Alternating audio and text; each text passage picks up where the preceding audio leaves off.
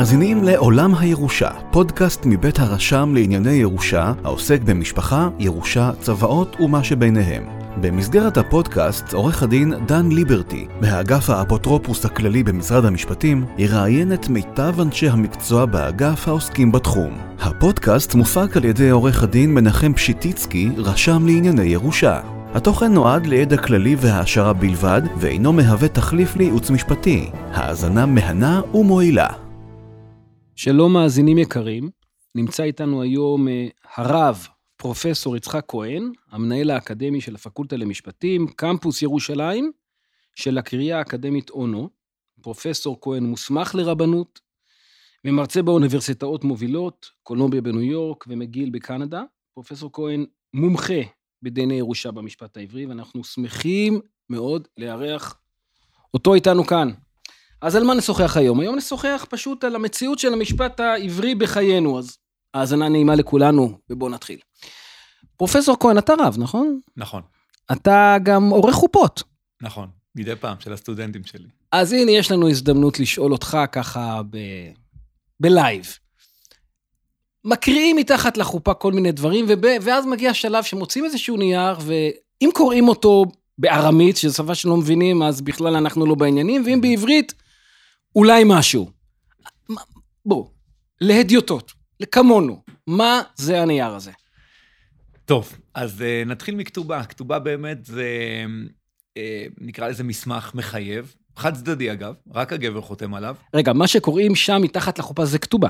כן, הכתובה, נכון. הכתובה באמת היא מנוסחת בארמית, היא נוסחה בימי חז"ל, זאת אומרת, אנחנו מדברים על אזור של תלמוד הבבלי, והיא נועדה באמת להגן על האישה.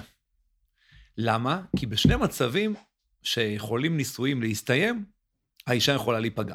אני, סליחה שאני מתפרץ, אבל תגיד לי, נשים הן, ברוך השם, היום חזקות, ו... או, יפה, יפה. איזה הגנה צריך לתת לאישה ב-2023? יפה, אז שנייה, אבל אנחנו חייבים לחזור לאחור. אנחנו עדיין על לראות- 2022. כן, כן. אבל אנחנו חייבים לחזור לאחור ולראות למה נתקנה הכתובה, ואז באמת, כמו שאתה אומר, איך היא משתלבת במשפט הישראלי, שבאמת הוא השתנה, כי הוא נתן המון המון חקיקה מגנה לאישה. אז איך זה יכול להיות שעכשיו אני אתן פה כפל מבצעים או לא? זו בדיוק הנקודה. אבל כדי להבין, אנחנו חייבים לחזור לאחור, לראות למה נולדה הכתובה ולאיזה מצב היא נועדה, ואז להבין האם שייך להמשיך לתת את הכתובה הזו גם היום, אוקיי? אז כתובה באמת נולדה לשני מצבים. אחד, למצב של גירושין. זאת אומרת, ולמה היא צריכה בכלל הגנה? כי במצב של גירושין, נוצר מצב שרוב הרכוש רשום על שם האיש, אם לא כולו. למה? הוא שר החוץ, הוא מנהל את הבית, הרכוש רשום על שמו. עכשיו, ברגע של גירושין, החלוקה לפי המשפט העברי, אומרת שמי שרשום על שמו יהיה שלו. זה אגב התפוצץ בפרשת בבלי. בפרשת בבלי זה מה שקרה. רגע, אני 30 עושה פאוזה, אני עושה פאוזה. אוקיי. אם נחזור למשפט העברי, בתקופה שבה נכון. נולדה הכתובה, כן. אישה למשל אה, לא הייתה יורשת אה, מקרקעין? אז שנייה, קודם כל דיברנו על גירושין, אבל תדע לך שהיא גם לא הייתה יורשת. בדיוק, בדיוק, אבל שנייה, אני רוצה לדבר איתך על ירושה עוד שנייה. כי זה שתי נקודות שבהן מסתיימים הנישואים, ושם האישה מפסידה. למה? אחד, גירושין. כמו שאמרתי, הגבר הוא שר החוץ, ושר החוץ הוא רושם את כל הנכסים על שמו, ולכן הולכים לפי רישום, וכשהיו מתפרקים הנישואים היא לא קיבלה כלום. עד כדי כך. זה פרשת בבלי אגב, זה לא רחוק. פרשת בבלי הייתה בשנת 94, 1994. 30 שנות נישואים, דייל באל על, לא דייל, היה טייס. וכל הרכוש היה רשום על שמו, אישה לא קיבלה כלום, אפס, ממש אפס. ואז בא ברק ואמר, חבריא, השנייה, יש פה הלכת שיתוף בישראל. כל הרכוש חצי חצי, וכפה על בית הדין הרבני את הלכת השיתוף. ש- רגע, אבל אנחנו כבר קופצים מאוד מאוד קדימה בזמן. נכון, נכון, קפצנו עוד בזמן. שנייה, אז לכן עוד, עוד שנייה נחזור לאחור. עכשיו, הכתובה נולדה לעוד מצב, והוא למצב של מוות. למה? כמו שאמרת, מה, היא לא יורשת? כן, היא לא יורשת. למה? כי פעם היו עניינים של נחלות.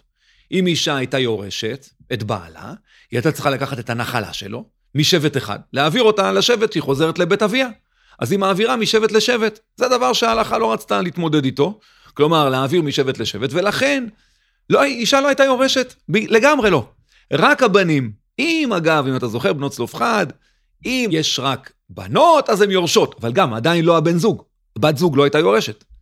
וואו, וואו, זה וואו, כי אישה לא, לא מקבלת כלום.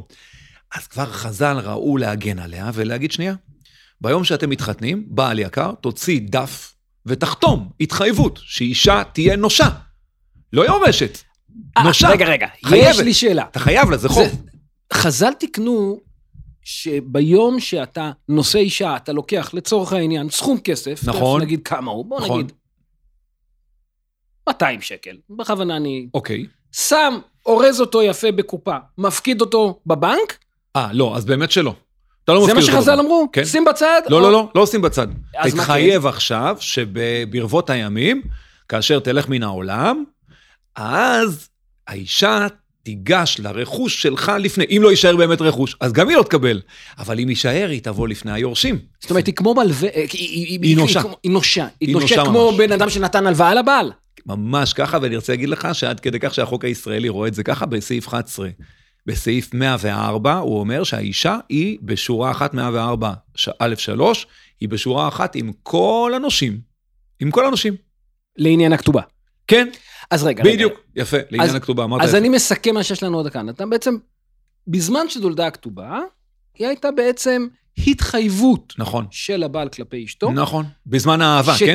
התחייבות בזמן האהבה. התחייבות, כן, אנחנו אה, כמובן שמחים שהכתובה תישאר ותאופסן, כמו שאומרים אי נכון. שם, אבל התחייבות של הבעל כלפי אשתו נכון, לסכום כסף, נאמר, כן. במקרה של גירושין, חלילה גירושין, ובמקרה או של מוות. פטירה. נכון. בדיוק. אבל זה לא סכום כסף ששמים בצד, לא, לא, ודאי שלא. זו התחייבות. נכון. ואת הדין העברי הזה אנחנו בעצם חי איתנו עד היום. הוא חי איתנו עד היום, והגענו למדינת ישראל. רגע, אז יש עוד כמה דינים שחיים איתנו היום? כל, זה- כל נושא הנישואין חי איתנו עד היום. אתה יודע שמעמד אישי כפוף עדיין לדיני המעמד האישי. זאת אומרת, למשל, בנישואין וגירושין, אנחנו חיים עד היום עם המעמד האישי. עכשיו, בירושה מה שקרה, זה מדהים, שבשנת קום המדינה, עדיין ירושה הייתה חלק מענייני מעמד אישי, ודנו בה לפי דין אישי. רק ב-1965, שנחקק חוק הירושה, אז הוא גם קבע שלבטל את, להוציא את המילה ירושה וצוואות מתוך הרשימה של ענייני מעמד אישי, בסימן 51 לדבר המלך, ואז להפוך אותה לדין אזרחי. ואז עכשיו הוא שאל את עצמו, שנייה, אם אני ירושה ודין אזרחי ואני פתאום נותן לה אישה, אז איך עכשיו אני גם אתן לה כתובה שהיא, יש לה והיא נושאת על גבה מתוך הדין העברי? מה אני אעשה עם זה? אה, אז כאן יש לי שאלה. כולנו שומעים ככה בידע כללי ככה, זה, אני יודע, בונה על הידע הכללי של כולנו, מדי פעם שומעים על חוק יחסי ממון בין בני זוג. איזה מין חוק כזה שמופרח לאוויר כן. ככה ומרחף לו שמה. כן. אז אולי כמה מילים, כי גם הוא חלק מהתמונה. ודאי שהוא חלק מהתמונה. אני אגיד לך מה, חוק יחסי ממון למעשה, הוא, הוא למעשה קובע את מה שאמרה הלכת השיתוף רק בפסיקה, הוא בא ואמר את זה בחוק, בחקיקה, חקיקה ראשית. ומה הוא אומר? שלאורך אה, בני זוג שצוברים רכוש ביחד, כאשר הסתיימו הנישואים, אוקיי? או בהתרת הנישואים, או במוות, אגב, זה מאוד מעניין, חוק יחסי ממון מתייחס לשני המצבים האלה, אז למעשה כל הרכוש שהם צברו יהיה חצי-חצי. זה מהותו של חוק יחסי ממון, במשפט, כן, במשפט.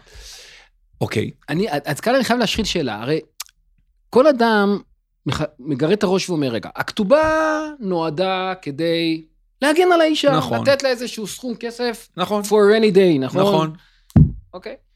והנה יש לנו חוק שלם נכון. של יחסי המון בין בני זוג, לא ניכנס לפיתולים שלו, בסופו של דבר, נגיד בצורה הכי גסה, מחלק את הרכוש, לא המש- דיברנו על זה, נכון. חצי חצי. נכון. נו, אז מה צריך עוד להגן על האישה? יפה. מי צריך כתובה? יפה, נכון.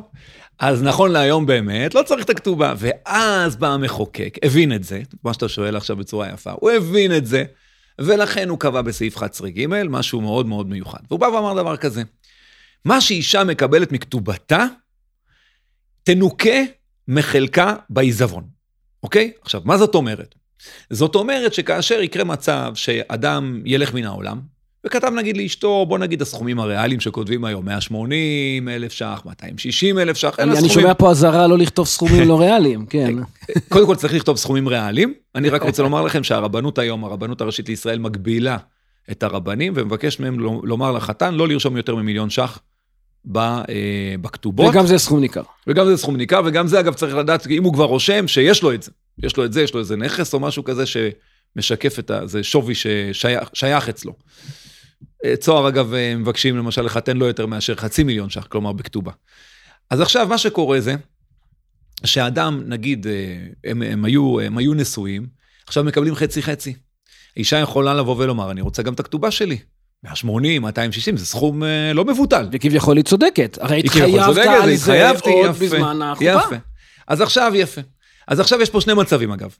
אחד מצב של מוות, ואחד מצב של גירושין, נכון? כי אמרנו שהכתובה נולדה לשני המצבים האלה. נכון. אז במצב של מוות, בוא נדבר על המצב של מוות, כי זה... פטירה. לשם, לשם כך התכנסנו. פטירה. אז במצב של פטירה, אישה יכולה להגיד, שנייה, קיבלתי חצי מהרכוש, כך, כך, כך, כך קבע לי המחוקק. ירושת בן זוג, חצי מהרכוש מקבל בן הזוג, וחצי הילדים. זה סעיף 11א1 בחוק הירושה. עכשיו אישה אומרת, שנייה, אני רוצה את החצי מהרכוש שאני מקבלת מבעלי, ואני רוצה גם את הכתובה שלי, עוד 260 אלף שקל, גם וגם. אומר לה המחוקק לא. סעיף 11ג, שהוא אגב הוא 11, 11א1 קובע כמה היא מקבלת מכוח ירושה על פי דין, 11ג בא ומתקן את זה.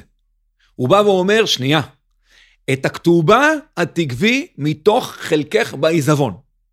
במילים אחרות, לא גם וגם. אין כפל מבצעים. הכתובה תקחי, זאת אומרת, למשל, נגיד שהאישה, בעלה כתב לה 180 אלף שקל, ובא, ויש לו עכשיו מיליון שקל. העיזבון שלו הוא על סך מיליון שקל. אישה אמורה לקבל חצי מיליון שקל. עכשיו היא באה ואומרת, שנייה, אני רוצה חצי מיליון שקל מכוח החוק, ירושה על פי דין, ואני רוצה גם 180 אלף שקל מכוח הכתובה, זו התחייבות. אומר המחוקק לא. את הכתובה תיקחי מתוך חלקך בעיזבון. כלומר, 180 נכנס בתוך 500, נכון? אז אין, לא יהיה לך באמת. אבל מה קורה אם הכתובה יותר יפה מאוד, יפה מאוד. מ-500? אז היא פסק- 700. יפה מאוד. אז פסק דין כנרת עמר הלוי, שכתב אותו השופט גייפמן, הוא אמר, במקרה כזה, היא תוכל לגבות הכתובה. היא תוכל לבחור את הגבוה מביניהם. זאת אומרת, זה לא שהכתובה נעלמה, ממש לא. היא נמצאת ברקע. בדיוק. היא נמצאת ברקע. וזה אגב חוזר למה שאמרת בהתחלה. אם תכתוב כתובה נכון. גדולה, אז היא יכולה לנגוס בעצם נכון, בחלק של נכון. העיזבון. נכון, ולכן שם אגב יש לנו גם התאמה סטטוטורית אחרת שכותבת כתובה רק בסכום סביר, זה בסעיף 104. אני חייב להשחיל פה שאלה, זה מסקרן. בשמחה. יש דרך לנטרל את הכתובה? אני אתן דוגמה. בא בן אדם אומר, תשמע, לא מוצא חן בעיניי שאני שם, במועד החופה והקידושין, התחייבתי לאיזה, בוא נגיד שהוא התחייב למיליון וחצי, ואז איכשהו זה עבר. אוקיי. הוא אומר, אני אכתוב צוואה. אנחנו נשחק את המשחק. אני אכתוב צוואה, ואני אכתוב בצורה ברורה, יחלק, יחלק איך שיחלק, ויגיד, וזה גם כולל את הכתובה, והיא לא תקבל את הכתובה, ולקחתי את זה בחשבון, והכל טוב ויפה. יפה. אז שאלה מצוינת. זה פסק דין שנקרא זמיר, והוא ניתן על, על ידי השופט ארבל בעיקר, היא הובילה את הקו. עכשיו, מה יקרה כשאדם באמת כותב צוואה, ובצוואה שלו הוא שולל את חלקה של האישה, בסדר? עכשיו תראה איזה יופי. אם הוא נותן לה מנה גדולה, נגיד הוא נותן לה חצי דירה, בצבא, או דירה הוא נותן לה בצבא, והד... והוא יודע שהכתובה שלו היא, היא נמוכה מהדירה, מטבע הדברים. אז זה ממש פשוט.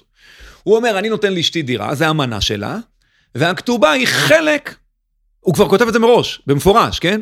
הכתובה היא חלק מהדירה הזו. רגע, ההנחה שלנו שהוא כתב במפורש, יפה, שזה, יפה. שהוא לא- בא יפה. ושם את האצבע על, הנקודה מצוין, ואמר, העלית- כן, ככה. העלית- נקודה חשובה, ואני חושב שזה כל עורכי הדין שכותבים צוואות.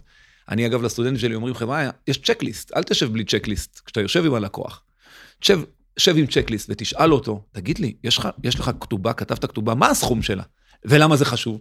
כי אתה צריך לומר שאת החלק שאתה נותן לאישה, שיכלול בו את הכתובה, אם אתה רוצה, שוב, מה שאתה רוצה לעשות. אם אתה רוצה גם וגם, אז תכתוב.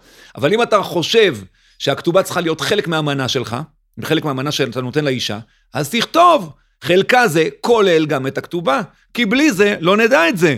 ואז רק על זה יכול להיות דיון משפטי, כמו שקרה אגב בזמיר, זה לא הזוי. עכשיו, מה יקרה, השאלה הגדולה היא, מה יקרה כשהוא לא כתב, ורוב האנשים לא כותבים. ולצערי, אני חושב, אם אפשר לומר, רוב עורכי הדין לא ערים לנקודה הזאת. הם לא שואלים את הלקוח, תגיד, יש לך כתובה גם ברקע? אז מה יקרה כשהוא לא כתב? רוב האנשים באים ומחלקים. בא עורך הדין, אומר לו, מה אתה רוצה לחלק? הוא אומר, אוקיי, את הדירה הזאת תיתן לזאת, את הדירה הזאת תיתן לילד, את הדירה הזאת... מה עם הכתובה? במקרה כזה אומרת הלכת פילוסוף, הלכה משנות ה-70, שעד היום תקפה. הלכת פילוסוף אומרת, אנחנו נצטרך להעריך באומדנה מה הוא התכוון. האם גם וגם? האם הוא התכוון גם לתת לה את המנה שהוא כתב בצבא, וגם לתת לה את הכתובה, או שלא? עכשיו, אני שואל אתכם, אתם רוצים להשאיר את כן, הלקוח למה שלכם להיכנס לפינה הזאת בכלל? לפינה הזאת? שאם למשל האישה ואגב, עורך דין עכשיו יכול לבוא ולהגיד לאישה, גברת, שנייה, קיבלת צבא, הכל טוב ויפה, בוא נעלה את הכתובה. אם אגב האימא היא לא ה... אם האישה, היא לא האימא של הילדים, זה קורה בפרק ב' למשל, אז היא תיכנס איתם לעימות משפטי. זה יכול אגב לתקוע את התהליך לכמה שנים. מה הייתה הכוונה? אגב, את הכוונה אפשר להוכיח מהנסיבות, אפשר להוכיח מכל מיני סיפורים מסביב, אפשר. זה לא רק... אבל אה, על זה נאמר שחכם זה מי כן, שלא מי נכנס שלא לפינה נכנס. ש... כן. עכשיו, זאת אומרת, הבנת מה קרה פה? זאת אומרת, בירושה על פי דין, שם המחוקק דאג שהכתובה תהיה, תנוקה מחלקו בעיזבון. אבל לא, אין התייחסות מה, מה יקרה בירושה על פי צוואה. שם אין התייחסות לכתובה. באה הלכת פילוסוף, אומרת אומדנה. אבל האומדנה הזו זורקת אותנו ל...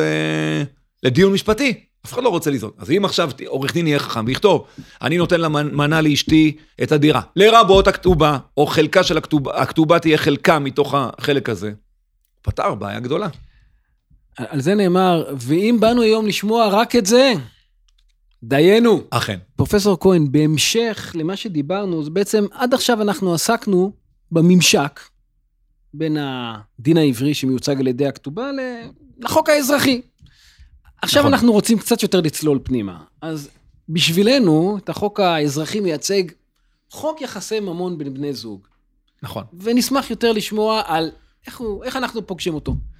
אוקיי, אז יש, ביום-יום. מ- יש ממשק נוסף בין חוק יחסי ממון לבין דיני הירושה. ולמה? צריך להבין, חוק יחסי ממון, כמו שאמרנו מקודם, הוא למעשה קובע שבזמן פקיעת הנישואין, או בגירושין או במוות, אז מתחיל איזון המשאבים. איזון המשאבים זה אומר שכל הרכוש שיש לנו, עוצרים, מקפיאים אותו ומחלקים אותו חצי-חצי. מה שרשום על שמי הופך להיות חצי-חצי של אשתי, וכנ"ל מה שרשום על שם אשתי הופך להיות חצי-חצי שלי. זאת אומרת, זה איזון המשאבים. וזה קורה בשני מצבים שונים, או חלילה בגירושין, או חלילה במוות. יפה. עכשיו, עכשיו צריך לדעת מה קורה, אבל עם המשך הפרק, כלומר, אחרי זה, אחרי הפטירה, עשינו חלוקת רכוש. מה קורה עכשיו מבחינת העיזבון? זאת אומרת, האם העיזבון, איך הוא מתכתב עם חלוקת הרכוש המשפחתית הזאת? זאת הנקודה החשובה. בוא ניקח דוגמה.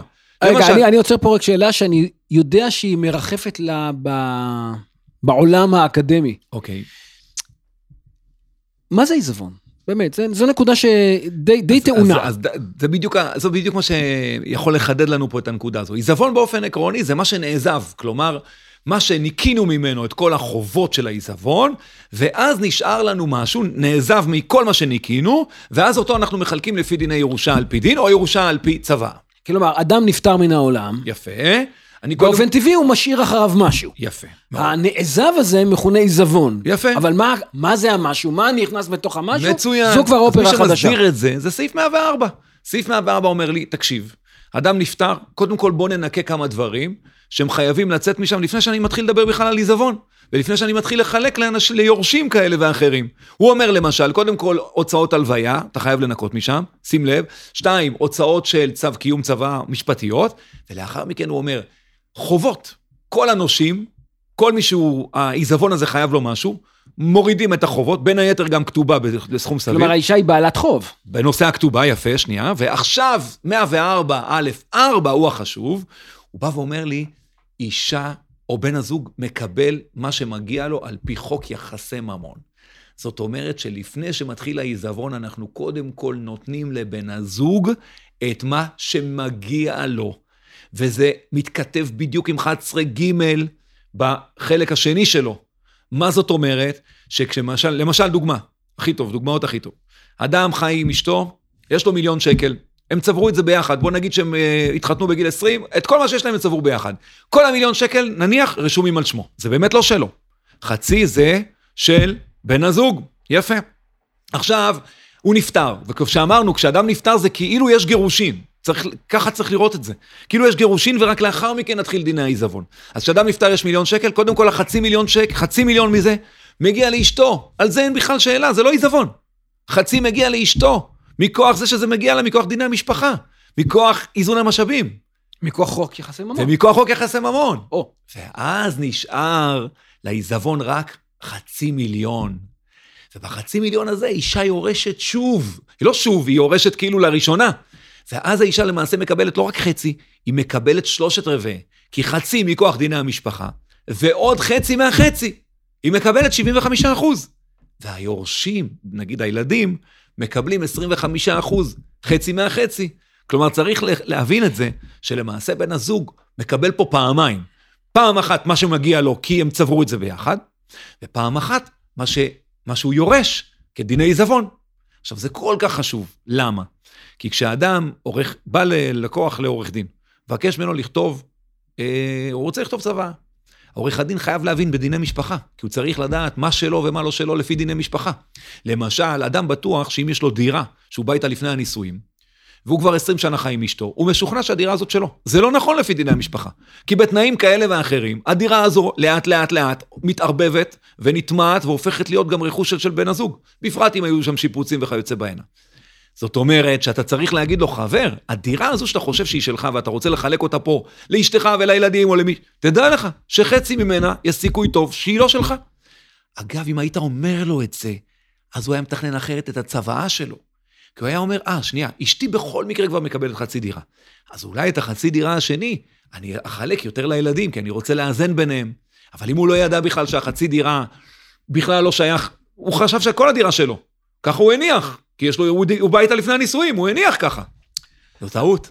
האמת שיש נקודה שעלתה בדברים שלנו, אני אנסה קצת לחדד אותה. אולי קצת מעבר. בשמחה. אה, בסעיף 104 אנחנו בעצם רואים שקודם כל, האישה בדירוג, כן. לוקחת את הכתובה. נכון. ורק אחר כך, חוק יחסי ממון נכנס נכון, לפעולה. נכון. בסעיף 11, אנחנו אמרנו, היי, כתובה כתובה. תינוקי בחלקו בעיזבון. בדיוק, אבל היא תיבלע בתוך חלקך. נכון. יש נכון. פה איזושהי סתירה קטנה. נכון, יש פה איזו התנגשות מסוימת. אני חושב שבגלל זה המחוקק עשה וכתב כתובה בסכום סביר. הוא לא רצה שהכתובה הזאת באמת תבלע את כל החלקים האלה. הוא לא רצה באמת להפוך את האישה לנושה לגמרי. אה, כי... כלומר בסעיף 104 הוא הגביל בעצם, כן, הוא יצר שסתום בדיוק, לכתובה. בדיוק, הוא יצר הגבלה מסוימת כדי שלא יקרה מצב שהכתובה הזאת תבלע את כל המערכת של מה שאנחנו מדברים עליו, שהיא תהיה נושה למעשה. כאילו יוצא מנקודת הנחה שזו כתובה סבירה ומסתדרים. נכון, בדיוק, כתובה סבירה, ואז באמת יתקבל את חלקה, ואז יישאר עיזבון שהוא יהיה ירושה על פי דין. זה, זה כאילו הרעיון של כל החלוקה הזו, של 104 מול 11 ג'. אבל בתרחיש שציירנו, עכשיו, ברגע כן. זה, בעצם לא הייתה, לא, לא הייתה צבא. אנחנו היינו בכלל במסלול ירוש... נכון. של ירושה על פי דין. תן לחוק לחלק יפה. את נכון. הנכסים. כן, בוא ניקח דוגמה. יש לאדם מיליון שקל, אני חוזר לדוגמה הזו כדי שנהיה ככה עם אותה דוגמה. מיליון שקל. עכשיו, הם חיו ביחד כל השנים, בסדר? אגב, זה לא ציור רגיל שהם חיים ביחד כל השנים. כי יכול להיות למשל שהם התחתנו רק לפני יום, והוא נפטר. עכשיו היא יורשת את כל... האישה, אין לה פה חצי מכוח דיני משפחה, כי הם רק התחתנו אתמול. אין לה פה שום דבר מכוח דיני משפחה. אז כל המיליון הופך להיות העיזבון. ואז האישה מקבלת חצי מיליון. היא לא מקבלת גם חצי מיליון ועוד כן. שלושת רבעי, אין לה שלושת רבעי, יש לה רק חצי. בסדר? זה חשוב. אז עכשיו בואו נדבר על המצב הרגיל. אדם חי עם אשתו 30 שנה, צברו את כל הרכוש ביחד, יש, להם, יש לו מיליון שקל, המיליון רשום על שמו. אנחנו יודעים שהמיליון הזה אין לו משמעות, כי חצי חצי, איזון משאבים. אדם נפטר. בשנייה הזאת כאילו איזון משאבים, דיני משפחה, רואים מה יש לו מבחינת דיני משפחה. יש לו עכשיו חצי מיליון שקל, יש לה, האישה מקבלת עכשיו חצי מיליון שקלים. יפה. עכשיו מגיע לה עוד 250 אלף שקלים, נכון? למה? כי מהחצי השני היא יורשת. היא יורשת עוד חצי מהחצי. אז היא מקבלת חצי והילדים מקבלים חצי. אז היא מקבלת עוד 250. ביחד יוצא לה 750. אז אומרים לה, הכתובה שלך תנוקה מחלקך בעיזבון. כלומר, את ה-250 האלה, האלף שקיבלת מכוח עיזבון, אם יש לך כתובה נגיד של 150 לצורך העניין, אז היא תילקח מתוך ה-250 האלה. זה הרעיון. זה הרעיון של, זה, אגב, זה קושר את 11 ג' עם 104 ומייצר... כלומר, אם הייתי ממש בתמצית ככה, בצורה, בקליפת אגוז, הייתי אומר שהמנגנון של הקיזוז או הניקוי של הכתובה, הוא בעצם יושב על הציר של ירושה על פי דין. כאשר החוק נכון. קובע את ההסדרים, הוא אומר, אני משקלל את הכל בראש. נכון. יש שם גם כתובה, בוא נטפל בה. נכון, אבל צריך לזכור שיש גם ירושה על פי דין ויש גם ירושה על פי צבא. בדיוק, ושם... אבל ירושה על פי צבא, שם זה... שם הוא משאיר את זה לשיקול דעתו של השופט, לבחון את האומדנה, מה התכוון. אם לא כתבו מפורש בצוואה, ומכאן באה המלצה, תכתבו דברים. ברורים כן. בצוואה. בחרתם לכתוב צוואה ליתר דיוק. נכון. תכתבו דברים ברורים. תתייחסו גם לכתובה. צריך להתייחס לכתובה. אחרת, אחרת המשפט יישאר מעורפל, ואז יפתחו דיון בשאלה הזאת. יש איזשהו קוריוז שהיית רוצה לספר לנו ככה? מ- איך אומרים? אני, אני מעולם אתן, המשפט. אני, אני, אני אתן לכם את הדוגמה, כי היא מתכתבת עם מה שאנחנו אומרים. בוא נגיד שאדם, יש לו שלוש דירות. דירות רשומות על שמו, הוא צבר אותן עם אשתו, אבל הוא לא מודע לזה, כן? הוא לא מודע. ועכשיו הוא כל כך אוהב את הילדים ואת אשתו, יש לו שני ילדים, אז הוא, הוא לוקח את שלוש הדירות האלה, הוא בא לעורך דין, עורך דין שלא מבין נגיד בדיני משפחה, הוא אומר לו, "תשמע, בוא תכתוב לי, שאני אוהב את כולם בצורה שווה, הדירה הראשונה תהיה לאישה, הדירה השנייה תהיה לילד- לילד א', והדירה השלישית, הדירה השלישית תהיה לילד ב'. איזה יופי, הכל טוב ויפה, הוא גם כותב את זה כ, כרקע ופתיח לצורך העניין, לצבא. ואז הוא נפטר. באה האישה ואומרת, שנייה, בדירה הראשונה שהוא נתן לי בצבא, איזה יופי, אבל חצי זה שלי, מכוח דיני משפחה. הלכות השיתוף. ביחד, הלכת השיתוף או חוק יחסי ממון, תלוי מתי הם התחתנו. את החצי השני שהוא נתן לי כצבא, מצוין. אז אני מקבלת את כל הדירה הראשונה. חצי מכוח דיני משפחה, וחצי מכוח הצבא, שהוא כתב לי. מצוין. בוא נעבור לדירה השנייה. היא אומרת לילד א', אתה יודע, אבא כתב לך את כל הדירה, אבל תדע, חצי דירה היא שלי, מכוח דיני משפחה. אז בוא נעיף את החצי דירה. הוא כתב לך בצבא את כל הדירה, הוא לא יכול לכתוב מה, ש... מה שלא שלו. הוא לא יכול להתייחס לרכוש שלו שלו בצבא. אז זאת אומרת, אתה תקבל מפה רק חצי דירה. בואו נעבור לילד השני, לילד השני, כנ"ל. בילד השני גם תגיד אותו דבר. זאת אומרת, שימו לב מה קרה. האישה מקבלת דירה ראשונה, ועוד חצי ועוד חצי, ביחד היא מקבלת שתי דירות. לעומת זאת, הילדים מקבלים רק חצי דירה. זאת אומרת שהבעל שניסה ליצור שליש, שוויון שליש. ביניהם, במקום ליצור שוויון ביניהם, הוא יצר, הם, הפער הוא ביניהם הוא פי ארבע. כי היא מקבלת שתי דירות והם מקבלים רק חצי. עכשיו, אנשים אומרים לי, אוקיי, מה, אתה רוצה שהוא יעשה? כפו עליו פה את דיני משפחה. אני אומר להם, חבר'ה, אם הייתם אומרים לו שיש דיני משפחה, הוא היה כותב את הצוואות שלו אחרת, על החלק שלו בעיזבון, הוא היה מחלק את כל החלק הזה לילדים אולי, כדי ליצור ביניהם יותר שוויון. אז אני... זאת הנקודה החשובה. כן. הוא היה מחלק גם את החצי דירה הראשונה, גם אותה הוא היה נותן. אני כרגע מסתקרן למשהו. זאת אומרת, אמ, אנחנו מאוד, סכסוכי ירושה לצערנו הם דבר שכיח. נכון, לצערנו. ולצערנו, וגם אפשר כאילו, למשל אפילו בתרחיש כזה, תרחיש כאילו בנאלי. הנה, נכון. שלוש דירות, חוק, איפה, איפה מתחילים הסכסוכים פה? איפה? הרי תמיד יש ילד אני- אני- שהולך לעורך דין, שאומר לו, מה זאת אומרת? אתה קיבלת, כתוב דירה וזה, כן, ועכשיו נרוץ לבית משפט. אז אני, אני אגיד לך מה אני חושב. רוב הפסקי דין שאנחנו מוצאים ורואים בסכסוכים, זה מצב שה... שזה פרק ב'. כלומר, האישה, היא שייכת לפרק ב', היא לא האימא של הילדים. אה, ואז הילדים באים, ויש ביניהם מאבק. כי הילדים אומרים, שנייה, אבא לא התכוון לתת לך. לא רק שאבא לא התכוון לתת לך, יש משהו יותר חשוב בזה. אנחנו ויתרנו בזמנו לאבא על החלקים שלנו, כדי שהוא יחיה איתם עד 120, ואחרי 120, שייתן לנו. פתאום לא ידענו שאבא אה, אולי נותן לך בצבא שלו, זאת לא הכוונה שלו, או שאולי הוא נותן לך בכתובה, לא לזה התכוונו, זה כסף שלנו. אנחנו, זה כסף שלנו, אנחנו ויתרנו לו, כדי שהוא ייתן לנו את זה אחרי 120. וטענות כאלה עולות. וזה עולה, כל, רוב פסקי הדין זה שם. כי באמת, לפעמים, אגב, אדם כותב צוואה, כשהילדים שלו מוותרים, הוא כותב להם צוואה, הוא, הוא אומר להם, חבר'ה, בואו, נכתוב צוואה, הכל בשבילכם, תנו לי רק עכשיו כדי שאני אמשיך להתנהל עם כל הרכוש. ואכן זה מה שקורה, הם מוותרים לו כולם, הרשם מאשר את זה, כי יש פה הסכם בין היורשים, הרשם מאשר את זה, כי הייתה פה הרי ירושה על פי דין, זה היה צריך להיות חלוקה אחרת, אבל הרשם מאשר כי כולם ויתרו, ואז יש לנו ירושה שכל כולה הולכת לאבא, בתקווה שאחרי 120 הוא ייתן את זה לילדים. אבל אז הם מגלים שזה לא חזר אליהם, כי פתאום, בינתיים הוא התחתן. ובינתיים הוא התחתן, ובינתיים הוא רוצה לכתוב צוואה אחרת לאשתו. ובינתיים הוא רוצה, אולי חלק מה, מהנכסים גם עוברים אליה מכוח דיני משפחה. זה עוד יותר בעיה. פה אגב אנחנו צריכים, חברה, לעשות משהו נוסף. לעשות גם הסכם ממון, שזה אחד. למה? כדי להיזהר שהדירות האלה לא יהפכו להיות של בן הזוג. אז גם הסכם ממון, והכי בן חשוב... הזוג השני אתה מדבר. כן, בדיוק. גם הסכם ממון שהרכוש שלך לא יעבור לאט לאט ויזלוג לצד השני. וגם צוואה, זה אנשים לא קולטים. אנשים חושבים שהם עשו הסכם ממון, הם סגרו את הפינה. זה לא סגור, ועל זה אולי נדבר בהרצאה אחרת. צריך לדאוג שהצוואה שלנו תסתנכרן עם הסכם הממון. אז הייתה לי סטודנטית אחת כזו, שהייתה לה דירה, היא אומרת לי, וואו, הארת את עיניי, אני גר עם חבר. ועכשיו אני מבינה שהוא יכול, יכול להיות שהוא ייקח לי את ה...